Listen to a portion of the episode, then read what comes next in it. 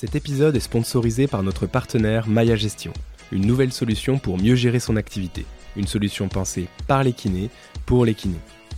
Maya Gestion propose la validation automatique des séances. Il suffit donc de déclarer les patients qui ne se sont pas présentés, plutôt que de pointer chaque patient à chacune de ces séances. Maya Gestion propose également la prise de rendez-vous en ligne par le patient et la synchronisation des dossiers patients avec votre agenda. Vous pouvez ainsi y accéder partout, tant que vous avez une connexion Internet, sur votre ordinateur, tablette ou téléphone. Maya propose également des indicateurs ou des alertes qui vous permettent de connaître vos paiements en attente ou les séances à facturer, les impayés en gros. Bref, c'est un outil idéal pour optimiser votre temps et celui de vos patients.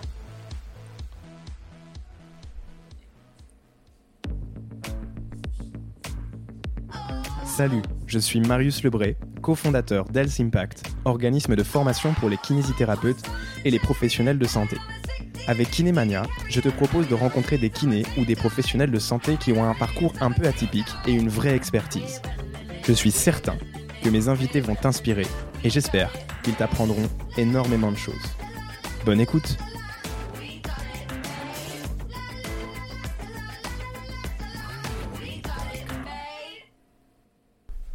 Bonjour à tous et bienvenue sur euh, ce nouvel épisode du podcast Kinémania. Salut Benjamin, j'espère que tu vas bien. Écoute, je suis ravi de t'accueillir aujourd'hui. Euh, on va parler de ton activité qui est relativement spécifique, ton activité de kiné en euh, milieu pénitentiaire. Donc tu travailles en prison pour une partie de ton temps. Tu vas nous décrire tout ça avant qu'on aille un peu plus dans, le détail de, cet épisode. Comme je le fais avec tous mes invités, je te laisse la parole pour te présenter. Ça marche, merci beaucoup Marius. Euh, du coup, moi c'est Benjamin, je suis kiné depuis 2010. Euh, euh, j'ai commencé mon parcours par une première année à l'hôpital aux hôpitaux universitaires de Strasbourg où j'ai surtout fait de la réa et de la gériatrie. Et puis après j'ai travaillé à partir de 2012 jusqu'à aujourd'hui dans un cabinet libéral à Grance. et en 2020, après le Covid, j'ai pas voulu reprendre le travail exactement comme je faisais jusque-là. J'avais envie de changer des choses et du coup j'ai envoyé un CV à l'hôpital de Salon euh, pour commencer un mi-temps chez eux, notamment avec 10% en milieu carcéral. Et à côté de ça, je travaille aussi euh, du coup à l'IFMK de Marseille comme vacataire sur le thème de la douleur. Et puis je travaille pour Shake Up là actuellement comme communicant où je fais un peu des, supports euh, de communication pour les réseaux pour eux. Et puis probablement aussi bientôt commencer la formation continue avec eux. Ok, d'ailleurs les, les supports, enfin les publications sur les réseaux sont, sont de grande qualité, donc je je savais pas que c'était toi qui étais euh, derrière tout ça, donc je te, je te félicite, enfin je trouve ça cool. En tout cas, puis on dit bonjour à, à nos amis de, de chez Corp, chez qui tu, euh, tu vas commencer une longue et grande carrière, j'espère, de formateur, formateur douleur, c'est ça? Euh, Plutôt sur le domaine de la maxillofaciale normalement. Ah ok, maxillofacial. Bah oui, c'est vrai que la fois dernière, euh, la fois dernière quand on s'est vu, c'était à Paris, c'était lors de la formation sur euh, sur, sur le SAS, ouais, la rééducation du SAS, ouais, euh, de l'adulte avec Meryl Manoukian. Exactement. Effectivement. bon bah cool. écoute, on va discuter d'un point bien précis. C'est c'est le kiné à pas à l'hôpital justement, enfin à l'hôpital entre autres, mais, surtout dans, en milieu carcéral. 10% euh, de ton activité euh, hospitalière, donc salarié, euh, tu l'as fait en milieu carcéral. Qu'est-ce qui t'a amené à travailler dans, dans, ce milieu qui est relativement spécifique quand même? C'est, Je connais pas les chiffres, peut-être tu vas nous en donner, mais je connais pas la démographie des kinés qui interviennent dans ces milieux-là, mais il doit pas en avoir beaucoup. Donc qu'est-ce qui t'a donné envie et comment ça s'est passé finalement? Alors pour la démographie, j'ai des chiffres, mais je pourrais pas forcément te donner exactement, on en reparle tout à l'heure. D'accord, tu vas chercher entre temps. laisser un peu de bague. euh, du coup, en fait, quand j'ai postulé à l'hôpital, donc moi je voulais surtout changer euh, des trucs dans ma pratique.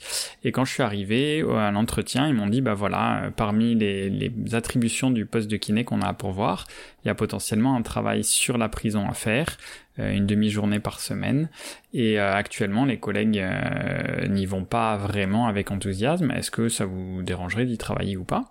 Et du coup, moi à l'époque, je suivais Lélia Véron, qui est une prof de français qui donnait des cours en prison et qui mmh. était sur sur Twitter, qui ensuite été chroniqueuse pour France Inter avec une rubrique qui s'appelait Parler comme jamais.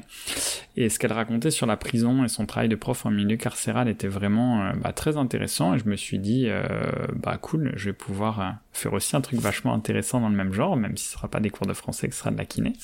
Mhm. Et, et, du coup, j'ai sauté sur l'occasion et en fait, c'est ma, ma demi-journée préférée de mon travail salarié. Et pour intervenir en, milieu carcéral, je suppose d'ailleurs que tu n'es pas le seul professionnel de, santé, il doit y avoir aussi des médecins et des infirmières. Euh, qu'est-ce que vous devez... Euh, vous avez des accréditations à passer, il y a c'est beaucoup d'administratifs, il y a des choses à apprendre, des formations à passer, comment ça se passe?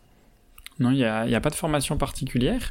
Euh, la seule chose qu'on te demande, bah, c'est comme, comme pour tout professionnel de santé de part de casier judiciaire. Mhm. Et après, bah, c'est tout. quoi. Il y a des, oui. il faut faire des demandes d'accréditation à, à, zut, je vais y arriver, à l'administration pénitentiaire. On te demande une copie de ta carte d'identité, etc. Justement, un extrait de casier judiciaire pour vérifier que ça n'a pas bougé depuis que tu as fait ta demande à l'ordre et tout. Mais, euh, mais t'as pas de diplôme particulier à avoir. D'accord, donc en gros c'est à peu près le même dossier que si tu veux t'inscrire à l'ordre ou si tu fais un, un dossier pour euh, avant de signer un contrat dans un établissement hospitalier. Hein. Finalement, c'est pas bien différent. Euh, non, c'est pas bien différent. Combien vous êtes euh, à l'hôpital à, intervenir en prison? Je sais pas si on dit prison d'ailleurs, c'est peut-être un, enfin c'est peut-être une au centre de détention ou à l'unité sanitaire. ouais, voilà, ou en milieu carcéral, ça, ça marche aussi ça. Tout à fait. Euh, Peut-être. J'essaie d'utiliser les bons mots, hein, tu sais, comme, euh, mm. comme je connais pas. Euh, qu'est-ce que vous avez qui, qui, y a combien de personnes qui interviennent là-bas Moi, je suis le seul. Chez vous Juste quand je suis absent, j'ai une de mes collègues qui me remplace. Euh, mais du mhm. coup, voilà. Et avant, c'était une autre collègue qui était euh, vraiment euh, attitrée et hum, qui maintenant est passée aux, soins palliatifs et voilà. Mais donc, ça a vraiment toujours, quasiment toujours mhm. été un collègue qui se dévouait pour y aller puisqu'il n'était pas très motivé. Par contre, derrière, si je me trompe pas, il y a une douzaine d'infirmières qui travaillent. Il doit y avoir euh, deux psychiatres, une psychologue ou deux, un infirmier en psychiatrie. Euh, il y a les dentistes, l'ORL, les chirurgiens de, l'hôpital qui font des vacations occasionnellement. Et de manière régulière, il y ah avait deux médecins euh, généralistes qui travaillaient. Là, on en a un qui, qui travaille plus. Ah et du coup, il va probablement être remplacé, j'imagine, dès qu'ils auront un nouveau candidat. Eh, vous êtes beaucoup finalement. Je m'attendais à un effectif plus réduit pour être euh, tout à fait C'est un vrai petit service hospitalier. C'est un gros centre de détention. Combien de détenus euh, De mémoire, il y a environ 300 détenus. Je sais pas si c'est aucune idée. Je sais pas si c'est gros ou si c'est petit. Je, crois que c'est pas immense, mais, que c'est pas non plus un tout petit truc. Je crois que c'est moyen. Ok. Et euh, alors, j'imagine par contre que la rééducation, la kinésithérapie, c'est une partie, enfin c'est une partie euh, pas à la marge, mais si tu veux, tu vas pas, euh, enfin tu as plus probablement de problèmes médicaux qui sont à traiter ou de soins à dispenser par des par des infirmières que euh, de patients qui ont besoin de rééducation. Je, me, trompe Effectivement, ben, il y a, hum, en fait c'est des, des humains comme toi et moi, les détenus, hein, ils ont fait des, choses qui les ont conduits en prison, mais à la base, ils ont plus ou moins le même état de santé, euh, voire même euh, souvent ils ont mhm. plus de conduite à risque, donc ils ont plus de facteurs de risque de diverses pathologies. Mais, mais finalement, oui, euh, mhm. de, même qu'au cabinet, on voit qu'une toute petite fraction des, des gens qui vivent dans la même ville que nous, en, prison, il y en a qu'une petite fraction qui ont besoin de kiné, et beaucoup plus qui vont avoir besoin de soins pour leur diabète, pour des blessures, pour euh, la, distribution des médicaments dans les maladies chroniques et tout. Donc oui, euh, moi ma demi-journée c'est un peu juste pour, euh, pour assurer un bon suivi de tous les détenus et surtout pour tenir des délais confortables, mais ça change finalement pas trop de la ville. Euh, non, finalement, c'est un peu pareil euh, dans, dans, le reste de l'activité. Alors que les infirmières, effectivement, il y a 7 jours sur 7, 24 heures sur 24, une équipe infirmière avec au moins deux infirmières et aux heures, on va dire, d'activité principale, elles sont 4. D'accord. Quel type de prise en charge tu, tu fais là-bas? Euh, du coup, ça ressemble beaucoup beaucoup plus à ce qu'on peut faire en cabinet qu'à ce qu'on peut faire à l'hôpital. Euh, je vais avoir un peu d'orthotraumato parce que malgré tout, il y a, y a des détenus qui sont notamment opérés ou simplement qui se blessent. Donc j'ai un peu de, j'ai là en ce moment j'ai un ligament croisé opéré. J'ai eu des fractures du coude, fracture de la rotule. Je pense pas avoir une PTG mhm. ou de PTH. Euh, j'ai un petit peu de paralysie faciale. Je pense que étonnamment, euh, j'en ai par rapport au nombre de détenus finalement, euh, j'en ai quand même pas mal. J'en ai eu trois ou quatre. J'ai eu des, des, patients pour des suivis d'AVC, des suivis d'amputation. Mhm. J'ai pas mal de lombalgie et de cervicalgie. Et, pas mal de névralgie aussi. D'accord. Donc voilà, des ça ressemble vraiment beaucoup plus à une population de cabinet. Quel type de névralgie? Euh, beaucoup de névralgie cervico-brachiale et quelques sciatiques. Euh, J'en ai eu un qui a fait une grosse hernie discale avec compression euh, de la racine qui a dû être opéré avec belle perte de force, abolition des réflexes, etc. Mais voilà, la plupart du temps, c'est plus de la grosse sciatique. Ouais, tu vois. Avec des, des signes neuro, mais pas de... à plus de, de lombalgie, de, de rhumato type euh, ouais, lombalgie, euh, cervicalgie, mais, mais plus de, ouais, de, patients avec des douleurs de dos. Euh, plus que de la traumato quoi. Alors je connais pas l'âge moyen de tes patients, mais euh, la population est probablement aussi vieillissante en prison, mais elle est néanmoins, je pense, en moyenne bien plus jeune que la population générale. Euh, tu me dis si je me mm. trompe, mais je, pense que c'est le cas. Je connais pas la démographie euh, carcérale, mais enfin, euh, on peut l'imaginer. Pas, beaucoup de personnes très âgées en prison. Ouais, mais tu m'as dit PTH quand même, une prothèse totale de hanche, donc après on peut avoir une PTH jeune, mais enfin bon, souvent c'est pas des choses qu'on a à 25 ans. Non, euh, en fait, là, il y a peut-être un biais, effectivement, tu as raison, c'est que euh, du coup, en termes d'organisation des soins, moi, j'ai un nombre de prescriptions qui est supérieur à ce que je peux honorer par rapport au temps que, que je passe à la prison. Et du coup, en fait, je fais un peu ma, mmh. ma sélection. Et ma façon de procéder, c'est que je mmh. pars des dernières prescriptions, je regarde ce qui pourrait relever de l'urgence avec euh, des, des, des opérations fraîches, etc. Et quand mon emploi du temps, enfin quand j'ai de la place dans l'emploi du temps, je repars par contre de l'autre bout de la liste des prescriptions les plus anciennes sur ce qui va être de la rhumato et, compagnie, des choses qui n'ont pas de caractère d'urgence. Et du coup, c'est peut-être aussi pour ça que j'ai ce déséquilibre-là. Tu as raison que si je regarde l'ensemble des prescriptions et pas seulement celles que je peux honorer, j'ai euh, au moins la moitié en, en rhumato. Ouais, Ok, c'était là que je, c'était la prochaine question en fait. J'allais te demander si justement tu n'avais pas euh, bah, un tri en fait que tu faisais toi euh, parce que trop de parce que trop de sollicitations et un temps imparti qui n'était pas suffisant et je pense que ouais donc c'est ce que tu c'est ce que tu me dis quoi c'est que finalement euh, si tu regardes la totalité des prescriptions il y a probablement plus de de rhumato mm. donc de, de, de, patients lombalgiques par exemple mais euh, mais tu vas sélectionner et prioriser parce qu'on n'a pas le choix parce que c'est comme ça des, des, des, opérations fraîches par exemple c'est ça alors à une à une époque mm. en, enfin à une époque non en fait sur l'année 2021 on a eu un budget pour faire de l'éducation thérapeutique. Euh, bon, finalement, il s'est avéré qu'on avait mal compris euh, l'attribution du budget et que c'était pour la formation des soignants à l'éducation thérapeutique et pas pour réaliser de l'éducation thérapeutique. Euh, donc, mhm. j'ai signé une convention avec l'hôpital pour venir faire des ateliers de prévention et d'information sur la douleur. Et c'était sympa. Alors après, on a eu le souci que c'est tombé en période Covid, donc ça devait être avec des grands groupes. Puis finalement, on s'est mhm. retrouvé avec des tout petits groupes. Euh, la vie de la prison étant ce qu'elle est, euh, t'as une assiduité qui est aléatoire, donc la plupart du temps c'était des tout petits groupes. Et mais le bon côté de ça, c'est que du coup on m'avait demandé de d'avoir des des autres comme mesures en fait, tu sais, pour voir si ça servait à quelque chose. Et du coup, bah comme on m'a demandé ça un peu au dernier moment, euh, j'ai fait ce que j'ai pu, c'est-à-dire que je me suis dit que vu que j'allais surtout travailler sur la zut vu que j'allais surtout travailler sur le, les croyances de peur évitement, hein, puisqu'en séance de groupe d'information, mmh, mmh. tu peux difficilement faire mieux. J'ai pris le, le, questionnaire de Tampa, que j'ai un peu vulgarisé en termes de formulation pour que mes détenus qui n'ont pas forcément un gros niveau de français le comprennent bien. Et en fait, ça, ça m'a mhm. permis aussi, euh, pendant tout le temps où ces ateliers étaient en route, quand j'avais des patients qui étaient prescrits en kiné et que j'avais vu aux ateliers, je regardais leur score de, de kinésiophobie. Et en fait, s'il y avait un, énorme risque de chronicisation, bah, je les passais un peu en priorité.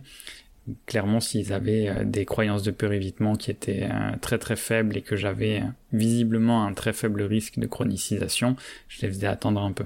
Ou je les voyais une fois pour vérifier que tout allait bien et entre guillemets m'en débarrasser. Euh, mais voilà, l'idée c'était vraiment euh, de d'optimiser ce temps et de, bah, de voir vraiment en priorité ce qui était prioritaire. Quoi. Ouais, ouais, ça fait sens. Et finalement, c'est ce qu'on c'est ce qu'on voit dans, dans pas mal d'établissements. Hein.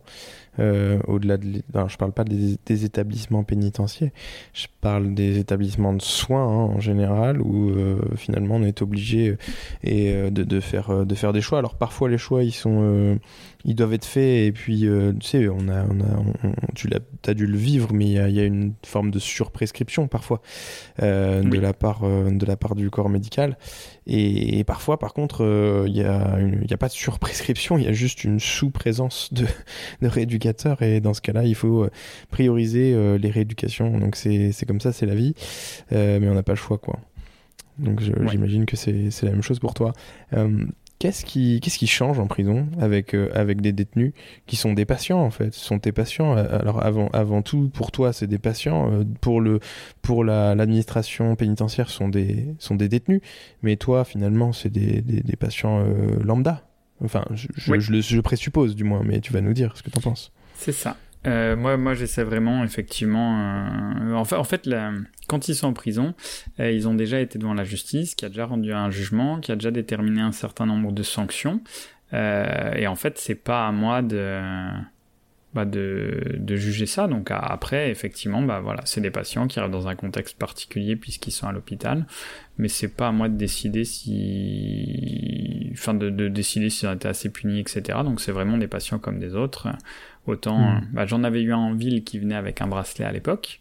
Mhm. Euh, et après, autant j'ai d'anciens détenus dans ma patientèle en ville et je suis pas au courant et c'est pas mon problème. Donc ouais, c'est vraiment des patients euh, comme les autres sur euh, le plan, on va dire, relationnel. Mhm. là où à la limite ça change un petit peu, c'est vraiment sur les caractéristiques de la patientèle, parce que je pense qu'aujourd'hui, tous, enfin tous les kinés qui font de la rhumato en ville, je pense c'est plus en rhumato, mais qu'on le retrouve aussi dans d'autres domaines, ils ont beaucoup d'idées reçues euh, sur, euh, sur la santé. Mhm. Et en fait, en prison, j'en ai quand même vraiment beaucoup qui ont... Enfin, ils ont des idées reçues, mais si c'est pas la même chose qu'en ville, où elles vont être vraiment construites par de l'information via les médias, via, via l'entourage, etc. C'est beaucoup plus euh, des idées reçues qui viennent combler un vide, mais euh, je sais pas si tu avais lu Explain Pain.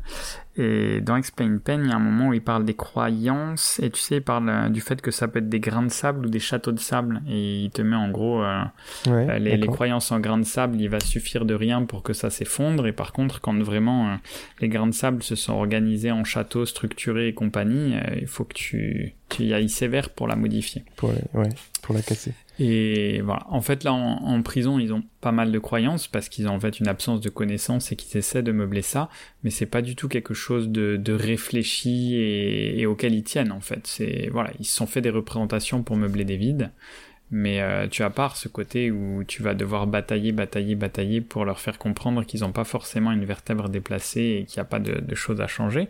Ils sont juste mis ça en tête parce que c'était la meilleure idée qu'ils avaient, mais quand tu leur proposes autre chose, ils sont tout à fait prêts à changer d'avis. D'accord. Euh, je crois qu'il y a tes... ça n'a rien à voir avec le sujet dont on parle, mais euh, j'entends une alerte, euh, une alerte sonore qui correspond parfois au, tu sais, au message sur Facebook. Est-ce que tu l'entends aussi de ton côté? Alors oui, mais je pensais qu'elle était dans mon casque. Ah, c'est dans ton casque, d'accord. Je Mes chers auditeurs, mais du coup, si tu l'entends, c'est qu'elle n'est pas que dans mon casque. C'était dans mon esprit, finalement, et pas dans, et pas dans vos écouteurs. Non, mais c'était simplement pour m'assurer que ça sortait pas dans ton micro. Euh, donc, euh, bah, je sais pas, en fait. Je sais pas. Du coup, j'ai mis le, son de l'ordinateur en muet, comme ça, je suis sûr. Parfait. Alors, en muet, mais faut, faut, faut t'assurer que tu t'enregistres quand même. oui, oui. Pour le coup, je, je vois les, les courbes sur ça, bon. Euh, mais est-ce que finalement, dans ce que tu dis là, tu es en train de me dire que les croyances et, et, et les, les constructions qu'ont les patients qui sont euh, incarcérés sont différents des croyances et des constructions qu'ont les patients euh, libres, d'une certaine manière? Parce qu'ils n'ont pas accès aux mêmes, euh, aux mêmes données, parce qu'ils n'ont pas accès, parce que, bon, alors j'imagine qu'ils regardent la télé quand même, hein, euh, pour une partie, euh, mais ils n'ont pas l'entourage, ils n'ont pas leur tante Monique qui leur explique que le rhumatologue, elle, elle, elle, il lui a fait une infiltration pour sa douleur de sciatique, ils n'ont pas tout ça, tu vois, ils n'ont pas ces, ces clichés et ces choses de la vie qui font que ça construit chez mm. chacun de nous, hein, et je m'inclus dedans, des idées et En fait, ils en ont un petit peu, euh, parce que bah, malgré tout, ils ont quand même des contacts avec, euh, avec l'extérieur, ils ont quand même des expériences souvent avant d'entrer en prison, etc. Mais euh, souvent, je trouve que ça fait beaucoup moins partie de leur identité. Et tu vas pas avoir cette personne qui va chez l'ostéo tous les ans depuis 25 ans pour se faire remettre le dos en place et, à qui tu sais que tu vas jamais pouvoir faire comprendre que le dos n'a pas besoin d'être remis en place plus que ça et qu'ils ont tout à fait le droit d'aller se faire hmm. manipuler par un ostéo si ça leur fait du bien et que ça leur apporte du bien-être, mais qu'il n'y a pas une nécessité à le faire hmm. pour rester en bonne santé. Et ils, peuvent avoir eu ces expériences-là, mais je trouve que voilà, c'est peut-être parce qu'ils sont moins dans la société et dans euh, ces idées des médias et du coup les, les messages qu'on reçoit souvent au niveau de prévention de ces gestes et postures pour le dos, etc. Ils ont souvent mm. ces connaissances-là, mais je pense qu'elles sont beaucoup moins organisées, beaucoup moins construites et ça fait moins partie de leur identité et c'est facile en fait de se dire ok bah si on me propose une meilleure explication, je suis tout à fait prêt à changer. Je me suis pas investi là-dedans. Euh, je pense parce qu'ils ont moins ce, côté où ça s'entretient au contact des autres. Et ils ont peut-être aussi plus de cultures différentes et du coup euh, plus de hmm. d'avis dissonants. Et donc il y a moins un consensus. Tu, tu trouves. Pardon, continue, pardon, je t'ai interrompu. Il y a moins de consensus, je pense, tu vois. Ils, euh, ils vont pas avoir les, un, des, personnes du Maghreb vont pas avoir forcément les, mêmes euh, idées reçues sur la météo et les douleurs. Souvent, ils pensent aussi que ça a un rôle. Mais euh, euh, j'ai pas mal de Maghrébins qui me disent finalement quand on parle météo et douleurs, bah ouais, moi c'est plutôt finalement quand il fait quand il fait trop chaud ah que j'ai plus de douleurs. Ah, tu m'as tu me tu m'apprends un truc là. Ah, c'est marrant parce que c'est vrai que par chez moi en Normandie, euh, j'ai toujours entendu ma grand-mère et, et, tout le monde autour de moi me dire que quand euh, il faisait euh, humide, elle avait mal à ses genoux, quoi. Et, mm. et donc là, finalement, c'est l'inverse, quoi. Probablement parce que leur propre grand-mère, leur propre mère ou père, ou peu importe, c'est pas toujours, dit que quand il faisait chaud, ça faisait mal. C'est ça. Je pense que c'est pas tout à fait, pas toujours l'inverse, mais ouais, ça arrive que ce soit. Mais en tout cas, le, paradigme, est, euh, il est pas, il, semble être, euh, il est pas aussi clair, ouais, il est pas, il est pas aussi consensuel en fait. Ah, c'est fou ça. Et, du coup, je pense que ça fait que les, leurs idées, enfin leurs idées en tête sont moins solides et sont plus prêtes à les remettre en question parce qu'ils ont plus souvent des avis euh, différents ou dissonants de, la part des autres. Tu penses que c'est plus facile de, de déconstruire des idées reçues. Euh, là, on parle de douleur, tu vois, euh, chez, chez ces patients mm. euh, qui sont incarcérés que chez des patients qui ont le même profil. Hein. attention pour éviter les facteurs confondants, même si c'est compliqué de, de, mettre tout sur, enfin, d'avoir une vraie équivalence. Mais enfin, d'à peu près les, les, les, mêmes patients avec les mêmes profils libres dans, dans, au cabinet.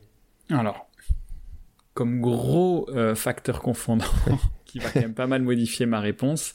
Il y a euh, le côté est-ce qu'ils ont des troubles psychiatriques Voilà, alors ça c'était un point, ça faisait partie de mes petites questions sur ma feuille que j'ai devant moi. Euh, ouais. Donc là, il, y en a beaucoup, il y a beaucoup, beaucoup de troubles psychiatriques, en milieu carcéral. psychiatrique, il y en a pas mal. Et suivant le trouble, euh, tu peux pas les faire changer d'avis sur quoi que ce soit. Ah, attends, j'ai un petit souci de, de son. Euh, ça me donne une seconde. Hop. Benjamin? Voilà. Est-ce que tu m'entends toujours bien? Je t'ai perdu. Attends, moi je t'entends plus. Hop. Voilà, c'est bon. En fait, mon kit main libre est ah, tombé en panne de batterie, donc je suis passé sur le casque et je, ah, sais je t'entends très bien. Bah, chers auditeurs, euh, vous êtes euh, aujourd'hui euh, avec Benjamin, on a des problèmes techniques. Alors au début de l'épisode, vous ne l'avez pas entendu, mais on a déjà enregistré en fait cet épisode pour une partie une première fois. Ensuite, ma carte, ma carte de mon de ma carte son, ma carte SD était pleine, donc on a tout recommencé. C'était de ma faute. Et puis là, on, a perdu Benjamin pendant 10 secondes, donc c'est bon, je t'entends. Vous, vous n'allez pas entendre la différence parce qu'on s'enregistre sur des canaux différents, mais c'est pas grave, hein, ça montre que je ne coupe rien et je ne monte rien à part juste euh, une synchronisation des, deux voix puisque mes invités sont rarement en face de moi. Hein. On, on, fait ça à distance. C'est bon, on s'entend à nouveau, c'est bon? Oui. Ouais, donc on parlait des, des, troubles psychiatriques en fait qui sont probablement plus prévalents euh, en prison que, que, que, dans, la, dans la vie euh, de, du, du, le monde libre entre guillemets, euh, même si finalement peut-être qu'il y en a pas mal qui sont sous, sous diagnostiqués, mais ça joue sur les croyances, c'est ce que tu disais. disons qu'il y en a certains avec certains troubles, troubles psychiatriques. Alors, j'ai pas beaucoup d'infos dans le dossier médical sur les différents troubles psychiatriques. Et je t'avoue que je suis pas excessivement bon en psy, mais je vois qu'avec certains, euh, quand on discute de certaines choses, ils ont des idées euh, très très précises, qu'ils ont absolument pas la capacité d'en changer, et que que ce soit pour euh, effectivement leurs idées reçues sur leurs euh, problèmes de santé ou ou sur plein d'autres choses. Tu vois, tu peux pas non plus discuter de mm. la vie quotidienne ou de politique ou je sais pas de quoi tu pourras avoir envie de discuter. Ils vont pas vouloir changer d'avis ils sont sûrs de, de ce qu'ils ont en tête et voilà. J'en ai un en particulier en, euh, en tête euh, qui, qui en fait voulait m'ordonner euh, ce que je devais lui faire pour son dos. Il pensait à une vertèbre déplacée, il fallait que je la manipule, il fallait que je mmh. manipule exactement là où lui il avait décidé, avec la force qu'il avait décidé, mmh. et euh, impossible de négocier. Et finalement, bah, tu as fait un trust. Euh, non, mais j'en aurais fait un, ça lui aurait pas convenu non plus parce que finalement, je pense que tu as déjà peut-être fait l'expérience avec des étudiants ou toi quand tu étais élève et tout, ou même mm. jeune DE, euh, d'essayer d'appuyer exactement là où le patient voulait que tu appuies. Et en fait, euh, Ouais, non, absolument. Il te dit plus haut, plus bas, plus à droite, plus à gauche, et tu passes dix fois au même endroit et t'es jamais au bon endroit. Et donc, euh, bah, j'ai pas réussi à trouver le bon endroit. Il était très irrespectueux. Je sentais que, bah, au niveau psychiatrique, il était vraiment pas équilibré dans ses traitements. Hein. J'ai un peu eu euh, ce feeling-là. Et finalement, il a décompensé le lendemain. D'accord. et, et, il s'est retrouvé en quartier d'isolement. Euh, jusqu'à ce que ces traitements soient rééquilibrés parce qu'il était devenu dangereux pour les autres. Quoi. Et pour toi, et pour, euh, donc pour ces co-détenus, mais aussi pour le personnel qui encadre et, et les professionnels de santé. Voilà. Donc c'est ouais, c'est le seul patient que j'ai eu avec qui il a failli avoir du coup un, un problème euh, d'ordre de sécurité depuis bah, deux ans que j'y interviens maintenant.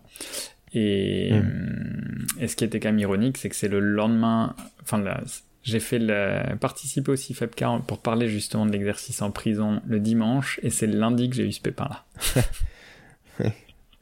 c'est les coïncidences parfois c'est étonnant. J'allais justement venir à, aux modalités d'activité et, et puis euh, aux relations que tu as avec les, avec les patients, mais en tant que détenu, euh, dans un second temps. déjà, premièrement, dans, dans quel univers tu, tu, pratiques Tu as une salle de, de, de rééducation, des box de rééducation, ou tu vas, euh, je sais pas, dans un endroit qui n'est pas particulièrement dédié de prime abord, mais que tu adaptes Comment ça se passe? Non, on est dans, ouais, en fait c'est un peu ça. On est dans le service du coup euh, médical de, du centre de détention. Hmm. Donc c'est vraiment un petit endroit qui est différent. C'est le seul endroit dans la prison par exemple où le port des masques est encore obligatoire, etc. D'accord. Et euh, du coup, il y a un certain nombre de salles. Il y a une petite salle d'attente qui est gérée par les surveillants. Euh, il y a la, la, salle de soins infirmiers qui est attenant au bureau infirmier. Moi, j'ai une petite salle qui est la salle des spécialistes qui est en face. Euh, et dans laquelle j'ai une bonne partie de la surface qui est prise par le matériel des ophtalmos.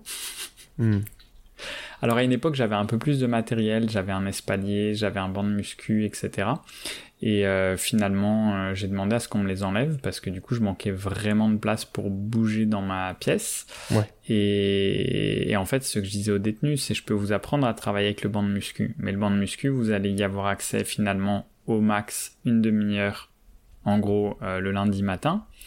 Et moi, en fait, j'ai autre chose à faire que de vous surveiller pendant que vous faites votre muscu sur le banc de muscu si on peut faire autrement. Donc moi, je veux que on réfléchisse et qu'on s'organise pour que ce que je vous apprenne et ce que je vous fais faire, vous puissiez le refaire en cellule sans moi, en fait, là, là où vous vivez le reste du temps. Et, tu penses que, les patients, euh, les, détenus sont plus euh, observants euh, à la rééducation, à l'auto-rééducation, que les patients au cabinet?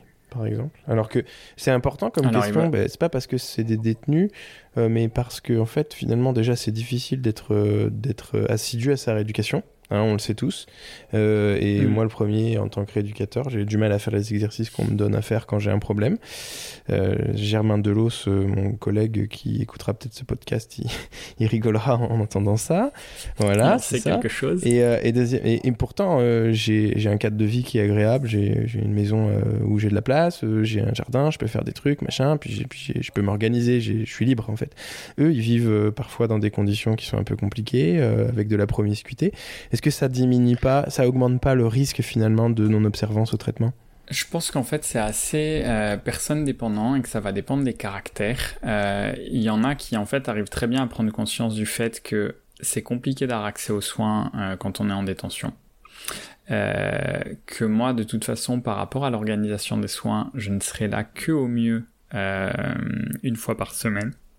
Que comme j'ai beaucoup de demandes, je vais même pas pouvoir réussir à les voir forcément toutes les semaines, et que donc en fait, s'ils prennent pas en main leur rééduc et qu'ils exploitent pas ce que je leur apprends, euh, leurs problèmes vont jamais se régler. Hmm. Et donc, euh, bah, il y, en a qui sont du coup vraiment très observants par rapport à ça.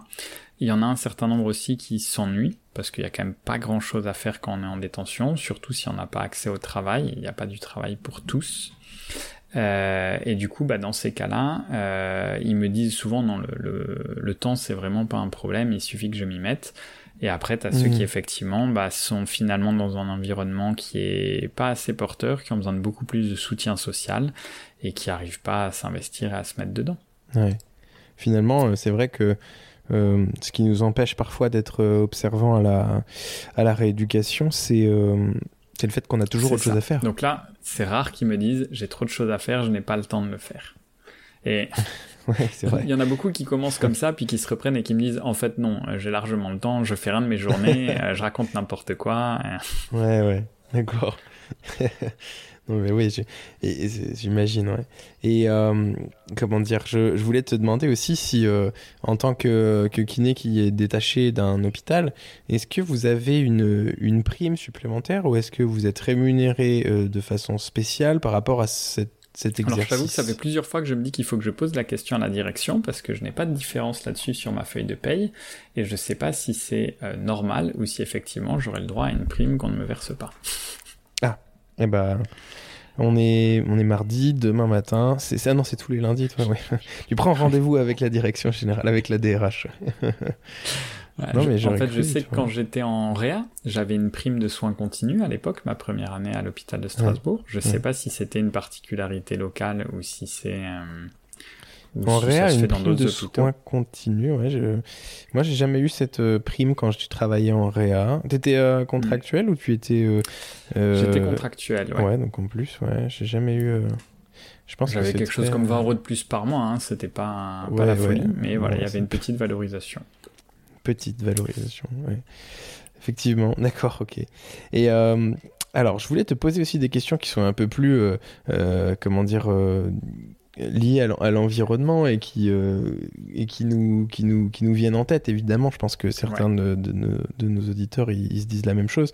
Est-ce que parfois tu discutes avec tes patients qui sont des détenus de ce qu'ils ont fait avant? Alors tu m'as dit que toi ça ça te regardait pas mais c'est pas euh, je veux dire c'est pas ici c'est pas une question de voyeurisme ici. Parfois les gens alors quand on est euh, praticien libéral en ville ou dans un hôpital mm. on parle souvent pas mal de du temps qu'il fait alors du voisin qui a refait je sais pas ses plate-bande et qui a fait du bruit le dimanche, tu sais, avec certaines personnes qui parfois bah, viennent, euh, ici, viennent au cabinet en plus de la rééducation pour avoir du lien social et qui ont besoin mmh. de parler de choses qui sont complètement anodines. Hein. Euh, je veux dire, euh, tu rentres pas dans des grands débats philosophiques. Or, ces patients, eux, ils vivent dans un, un environnement qui est complètement différent du, du monde, du monde que l'on connaît. Et donc, mm. on peut, j'imagine, être amené à discuter d'autres choses. Est-ce que parfois tu discutes de ce qu'ils ont fait? Est-ce qu'eux, ils t'en parlent? Alors, moi, j'amène jamais le sujet parce qu'effectivement, bah, euh, j'estime que suivant euh, ce qu'ils auraient fait, euh, j'aurais peut-être du mal, tu vois, à garder un détachement et à me mm. dire, ok, bon, bah, ils ont été jugés, ils ont une peine qui a été décrétée par les juges et par les jurés. Et euh, en gros, justice a été faite et j'ai pas à rapporter un jugement de valeur dessus ou à aggraver les choses ou quoi. Je pense que voilà, il y a certains certains crimes, je pense, où je pourrais pas garder cette euh, distance-là. Euh, du coup, moi, j'amène jamais le sujet spontanément dessus. J'en ai certains qui m'en ont parlé.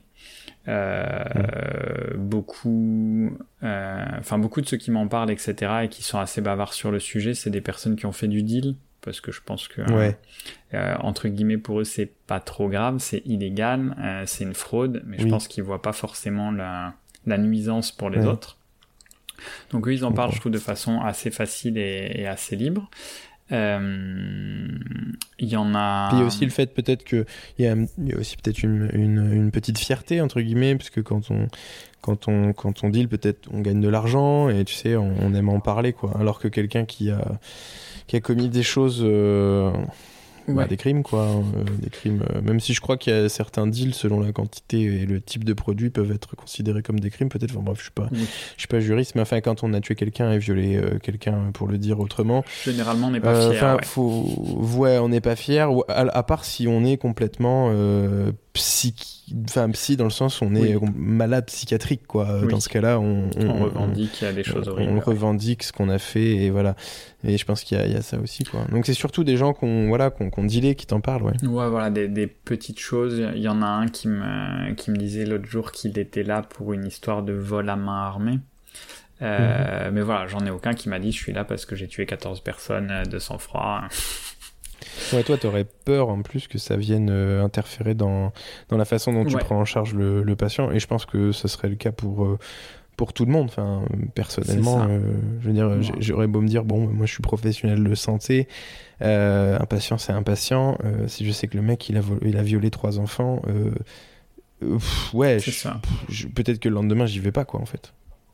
J'en avais un effectivement que les autres détenus accusaient d'être un, un, violeur euh, pédophile. Ouais. Et moi, je, je pense que j'ai à peu près réussi à rationaliser mes soins en me disant, bah en fait, visiblement les autres détenus ne l'apprécient pas. Mm. Et je pense que c'est assez facile euh, de l'accuser d'avoir fait des choses horribles, sachant que moi j'ai pas accès à son casier judiciaire et à son dossier judiciaire. Hein, j'ai accès qu'au dossier médical. Alors toi t'as pas accès à euh, ça. Pour que moi je tu sais pas, Tu peux pas savoir. S'il te le dit pas, tu peux pas savoir. En vrai, visiblement, la plupart des pour la plupart des détenus, il y a des gens qui savent, que ce soit les surveillants, que ce soit peut-être le médecin, que ce soit les infirmières. Il y a visiblement pas mal de, de fuites, et puis je sais pas si c'est très confidentiel en soi. Oui, mais, c'est des fuites euh, non, non, officielles, officieuses. Ouais, moi j'ai pas accès à l'information directement, en tout cas. Et après, euh, voilà, je demande pas. Euh, ça m'est arrivé que le collègue médecin, par exemple, me dise, bah celui-là, oui, il est super sympa avec toi et tout, parce qu'en fait, tant qu'il a ses médocs, c'est une personne qui est tout à fait euh, sympa et agréable. Et par contre, dès qu'il a pas ses médocs, il décompense, il entend des voix et il frappe les gens. Oui, bon, oui, mais mais ça c'est d'ordre médical, tu vois. C'est clairement d'ordre médical et je pense que c'est important que tu le saches. Oui, mais du coup, les délits qu'il commet et la raison pour laquelle il était en prison, le médecin était vraiment euh, très clair là-dessus, c'est parce que quand il n'était pas équilibré dans ses traitements, il était ultra violent. Mm. Et finalement, euh, on peut même se demander si sa place c'est en prison ou en psychiatrie ou, finalement dans, un, environnement non médical mais avec un suivi solide, je sais pas. Mm. D'accord. après, il a été jugé, ça a été décidé, c'est pas mon problème. D'accord. Ouais. Et, et le truc que j'aime pas du tout, mais qu'heureusement j'ai très très peu rencontré, je pense que ça m'est arrivé peut-être trois fois là en deux ans, c'est ceux qui viennent par contre et qui prennent presque rendez-vous pour pouvoir dire à quelqu'un d'autre qu'ils sont là par accident, par erreur, qu'en fait ils, ils sont innocents, qu'ils ont rien fait. Ça m'est pas arrivé souvent, mais bah c'est pas le rôle des soins de kiné euh, d'être l'espace de revendication pour dire qu'on n'a rien fait. Ah ouais, donc en fait, quand tu dis qu'ils prennent presque rendez-vous, c'est que eux, ils ont une forme de, enfin, ils peuvent choisir euh, de, de venir ou pas. Enfin bon, j'imagine qu'ils ont une forme de, de, de choix dans, dans, à se présenter ou pas. S'ils veulent pas faire la rééducation, à la limite, on va pas les forcer. Hein. Mais euh, tu veux dire que ces gens, en fait, venaient plus en séance pour essayer de te convaincre qu'ils avaient rien à faire ici que pour venir euh, se soigner. C'est ça. Ça avait l'air d'être plus important pour eux. Euh, ils n'avaient pas forcément tu as une absence de pathologie. Il y en a au moins un que j'ai en tête qui était un lombalgique assez chronique. Mm. mais voilà, il n'y avait pas forcément une absence de pathologie, mais c'était plus, ça avait l'air d'être plus important pour lui pendant les séances de kiné d'essayer de me convaincre qu'il était là pour rien plutôt que de parler de son problème finalement mm. médical. Il fallait vraiment que je le recadre régulièrement. Hmm. Et on a bien progressé en plus sur son problème médical. Ok. Mais finalement, est-ce que je me fais l'avocat du diable, hein, tu vois, mais euh, je hmm. comprends ton point de vue, mais euh, imagine, imaginons que, moi, je sais pas, je me mets à, je me mets à, sa place. Imagine, je suis innocent. Non, mais tu vois, je, je, te fais le truc, tu vois. Je suis innocent, euh, mais vraiment, c'est une erreur, quoi. Tu sais, ça arrive, hein, malheureusement. Mm. Je sais pas, ben, si on savait euh, combien de fois ça arrive par an, on, en ferait moins, mais, euh, mais ça peut arriver et je suis innocent. Et puis en fait, là, j'ai un contact avec l'extérieur, qui euh, une personne qui ne vient pas du milieu carcéral, qui est pas un, gardien. Et en fait, bah, peut-être que, tu vois, c'est mon moment où. Enfin, je sais pas, j'ai envie de lui dire qu'en fait, moi, j'ai rien fait, quoi. Je sais pas, non? Ouais. Tu vois, Non, mais je, je comprends. Mais après, comme je te dis, pour moi, mon rôle, c'est quand même malgré tout d'être un soignant. Donc plutôt d'être dans le soin que euh, dans, dans soit dans la discussion judiciaire, soit dans la discussion, enfin soit dans le soutien social. Donc c'est pas mon rôle principal et malheureusement comme je suis une ressource limitée en mm. termes d'effectifs médicaux, bah je préfère l'optimiser pour ça. Euh, ça m'est arrivé. Hein, pour le coup, j'ai des détenus qui condamnés ou pas, euh, sont dans des situations où l'administration pénitentiaire ne respecte pas leurs droits bah là je leur dis bah voilà il existe un truc qui s'appelle le défenseur des droits, vous pouvez les contacter, il y a des affichettes dans tel couloir et tel couloir pour avoir leurs coordonnées, savoir à qui écrire. Euh, si vous avez besoin effectivement bah, que je vous relise votre courrier pour l'orthographe rapidement ou quelque chose comme ça, juste vérifier qu'il soit lisible. Mmh. Je veux bien prendre deux minutes pour le faire, mais ce sera pas plus de deux minutes. Mais voilà, je, ça me gêne pas de les informer des options qu'ils ont quand mmh. je les connais. Mais par contre, voilà, le but des séances de kiné, c'est quand même le soin. Ouais, non, mais toi, Et j'ai pas de pouvoir judiciaire ou, quoi, donc euh, même s'ils sont innocents, moi je n'y peux rien. D'accord. Et qu'est-ce que ça t'apporte euh, Finalement, euh, c'était une des questions que j'avais notées sur, sur mon petit bout de papier en préparant rapidement notre, notre discussion. Qu'est-ce que ça t'apporte, toi, d'aller voir ces patients plutôt que d'autres patients qui sont non détenus finalement, parce que c'est la grande différence entre les deux. Même si je pense que démographiquement, socialement parlant, on a affaire à, une frange de, la population qui, euh, qui a des particularités, hein, souvent, et malheureusement, les gens qui sont incarcérés sont des gens qui font partie, euh, qui sont euh, parfois d'un milieu social défavorisé, avec un niveau d'éducation bas, mais on retrouve aussi ces caractéristiques à l'extérieur. Donc Qu'est-ce que toi, ça t'apporte en termes de, je sais pas, de pratique et personnellement? Alors, euh, en termes de pratique, ça m'apporte un truc qui est super euh, important, c'est que c'est des gens qui, comme je te disais, ils ont vraiment souvent euh, un, un, énorme angle mort en termes de connaissances sur la santé. Tu vois, mm. euh, j'en avais un, c'était vraiment frappant. Euh, pour lui, il s'était fait une, une, fracture de l'humérus. Il ne récupérerait jamais. Finalement, quand tu entendais son discours, tu avais l'impression qu'il avait été amputé du bras. Ok. Euh, si tu l'entendais juste et que tu le voyais pas, euh, vraiment c'était ce que tu comprenais. Et en mm. pratique, il avait une fracture euh, de l'humérus qui avait été réparée par plaque et qui avait un super pronostic. Euh, mais voilà, cette personne-là ne savait pas qu'une fracture pouvait guérir. Ouais. Euh, quand j'avais fait la formation, je crois que c'est en formation CFT, hein, qu'on te raconte l'histoire de, enfin que l'un des formateurs, je crois que c'était Wim Dankertz qui nous racontait ça, mais c'est peut-être une vidéo de Peter O'Sullivan qui raconte qu'il a eu en soin un patient douloureux chronique qui avait eu une fracture lombaire et que jamais personne en fait n'avait informé cette personne que sa fracture allait guérir au bout d'un certain temps et qu'elle aurait plus mal au dos. Et, qu'en fait, quand ça lui avait été dit en séance, ça avait été la révélation, tu vois. Bah, il y a un peu ce côté-là. Et finalement, bah, le fait que ces détenus n'aient pas ces informations-là, ça me fait vache, ça m'aide en fait à me poser vachement plus la question quand j'ai un patient euh, du même milieu social que moi en face au cabinet, mhm. de me dire bah finalement moi je sais ça parce que je suis un professionnel de santé, puis parce que j'ai de la chance que mes parents aient gagné pas mal d'argent, d'avoir eu une éducation assez solide, euh, d'avoir été bah en cours avec des enfants de médecins. Euh, voilà, je peux, j'ai pas vraiment été dans un lycée très très mixte socialement parlant. Hein. C'était un privé catholique assez coûteux. Mhm. Et, du coup, bah, ça m'aide vraiment à me dire, bah voilà, moi, c'est des choses que je sais, et je ressens pas le besoin de les dire parce que ça me paraît tomber sous le sens, mais en fait, pour des tas de gens, ça tombe pas sous le sens. Et vraiment, la, la prison m'aide beaucoup pour ça. Euh, je trouve que c'est très cool. Ouais. Euh, parce que du coup, je pense que je rate beaucoup moins euh, des, des creux d'information de mes patients et que du coup, j'ai euh, des processus de réassurance cognitive avec eux qui sont vachement plus efficaces. voilà. Ça, c'est chouette. Ouais, c'est chouette. Après, au niveau de mes valeurs euh, professionnelles, etc., bah, c'est aussi assez, assez cool parce que euh, bah, j'ai eu quelques détenus là que j'ai suivis en soins, avec qui on a fait les dernières séances un peu avant leur libération, et qui me mm. disaient, bah voilà, là je, je vais quitter la prison, je pars avec un projet de vie, euh, on va dire, euh, légal, j'ai envie de me poser, j'ai envie de trouver un travail, j'ai envie de vivre une vie normale, j'ai pas envie de refaire des choses qui pourraient m'amener en prison. Et une des choses qui m'a aidé à mettre en place ce projet de vie, eh ben, c'est que l'équipe médicale euh, en général et le kiné en particulier m'ont considéré comme une personne humaine euh, pendant euh, le temps où j'étais en prison et ont vraiment été des, des personnes sur lesquelles j'ai pu m'appuyer et qui m'ont pas jugé plus, etc. Et voilà, ça ah, c'est hyper valorisant. Ultra valorisant et je suis trop content quand ça donne bah, envie de continuer. C'est ça. On est le, le, pro de santé euh, est un, un être humain euh, comme son patient, c'est-à-dire que quand il se sent valorisé euh, pour ce qu'il a, pour le temps qu'il a donné et l'énergie qu'il a dépensé, bah, il a envie de continuer de faire encore mieux, quoi. Mm. Enfin, c'est vrai, quoi. Tu vois, c'est mm. c'est le meilleur. De manière générale, d'une manière générale, mes détenus sont quand même très très reconnaissants aussi euh, des soins.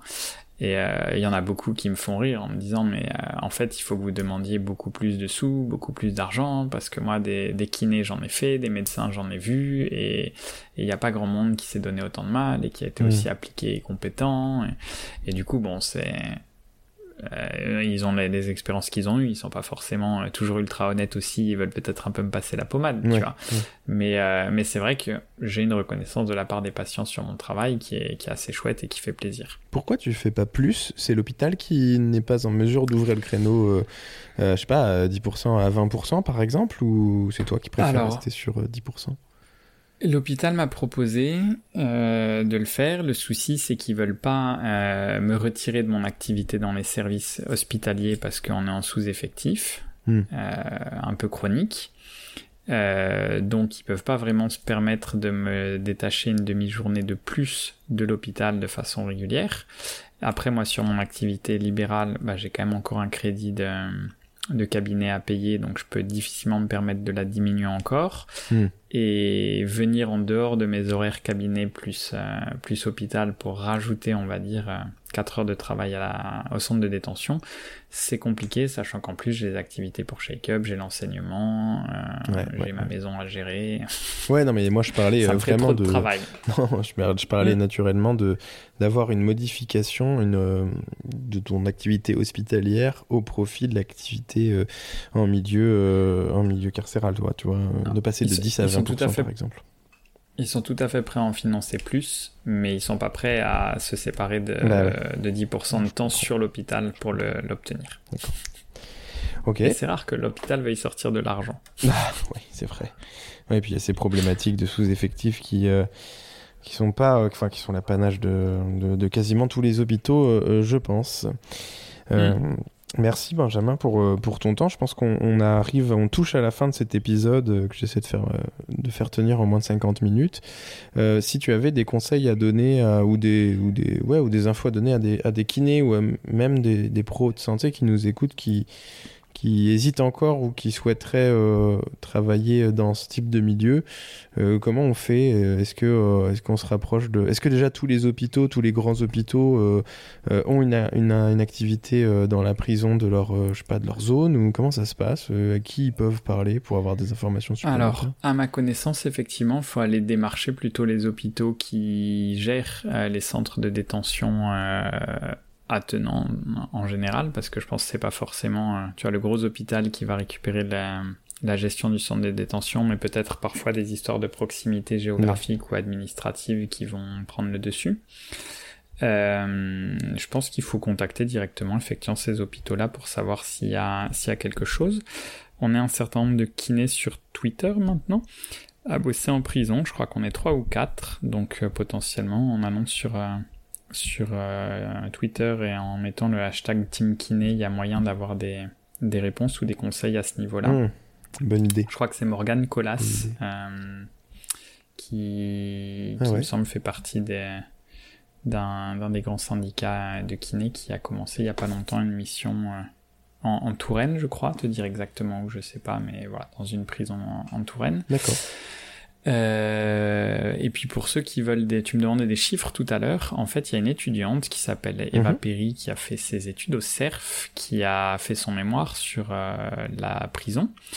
Euh, et notamment du coup sur la démographie euh, de la kinésithérapie en prison et sur les idées reçues euh, des professionnels sur la prison et qui devrait pouvoir publier ça et du coup voilà faut peut-être avoir un petit œil super intéressant il semblerait que qu'elle puisse avoir euh, du coup euh, le conseil de l'ordre qui relayerait peut-être son travail ou quelque chose comme ça. Elle avait été en discussion avec eux. Donc il devrait y avoir beaucoup d'infos dans le mémoire de fin d'études d'Eva Perry. Eva Perry ou Eva Ferry Oui. Eva Perry. Et, eh ben on, suivra le, sujet. Merci euh, Benjamin pour ton temps. C'était un plaisir de, discuter de ton activité. Je pense qu'en plus on a fait un joli tour. Euh, et ça donne envie, en tout cas, de, de, faire ça. Tu, tu l'as super bien vendu et je pense que tu l'as vendu honnêtement, en fait. Hein. C'est pas, c'est pas, c'est pas une remarque désobligeante. Je pense que c'est vraiment que tu, tu kiffes, quoi. Donc c'est cool d'entendre ça parce qu'on a, toujours tendance à entendre des kinés qui se plaignent et, et, euh, et je les comprends. Hein. Je pas du tout, je leur jette pas la pierre, mais euh, c'est bien aussi d'avoir des des belles histoires à raconter parfois. Mm, donc euh, merci beaucoup. Le truc que je t'ai pas vendu en plus, c'est qu'on a une super ah équipe euh, infirmière.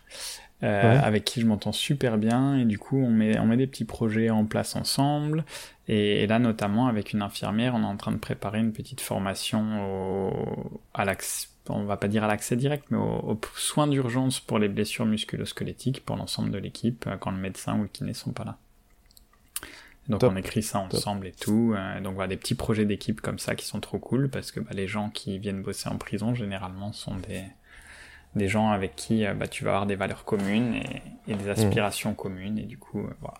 C'est plus facile aussi peut-être qu'avec des gens pris au ouais, Donc en plus il y a une belle dynamique d'équipe dans ces milieux-là. Exactement. Trop bien. Voilà. Eh ben, merci beaucoup et écoute, je te souhaite une, une excellente journée et puis te dis à bientôt sur un, congrès ou euh, lors d'une formation, peut-être, hein, si on a le plaisir de, se revoir. Ouais, ça marche. Salut. À bientôt, Marius. Merci beaucoup. Ciao, salut. Bravo, tu as écouté cet épisode jusqu'au bout. Si tu as aimé le contenu de cet épisode, merci de le partager à au moins deux de tes confrères, de t'abonner et de mettre une note 5 étoiles sur la plateforme que tu utilises pour nous écouter. C'est hyper important pour nous. Si tu t'intéresses à la formation continue, n'hésite pas à aller faire un tour sur www.health-impact.fr. Tu y trouveras des cours de qualité avec des cliniciens chercheurs dans plusieurs champs de la kinésithérapie. D'ici là, rendez-vous au prochain épisode.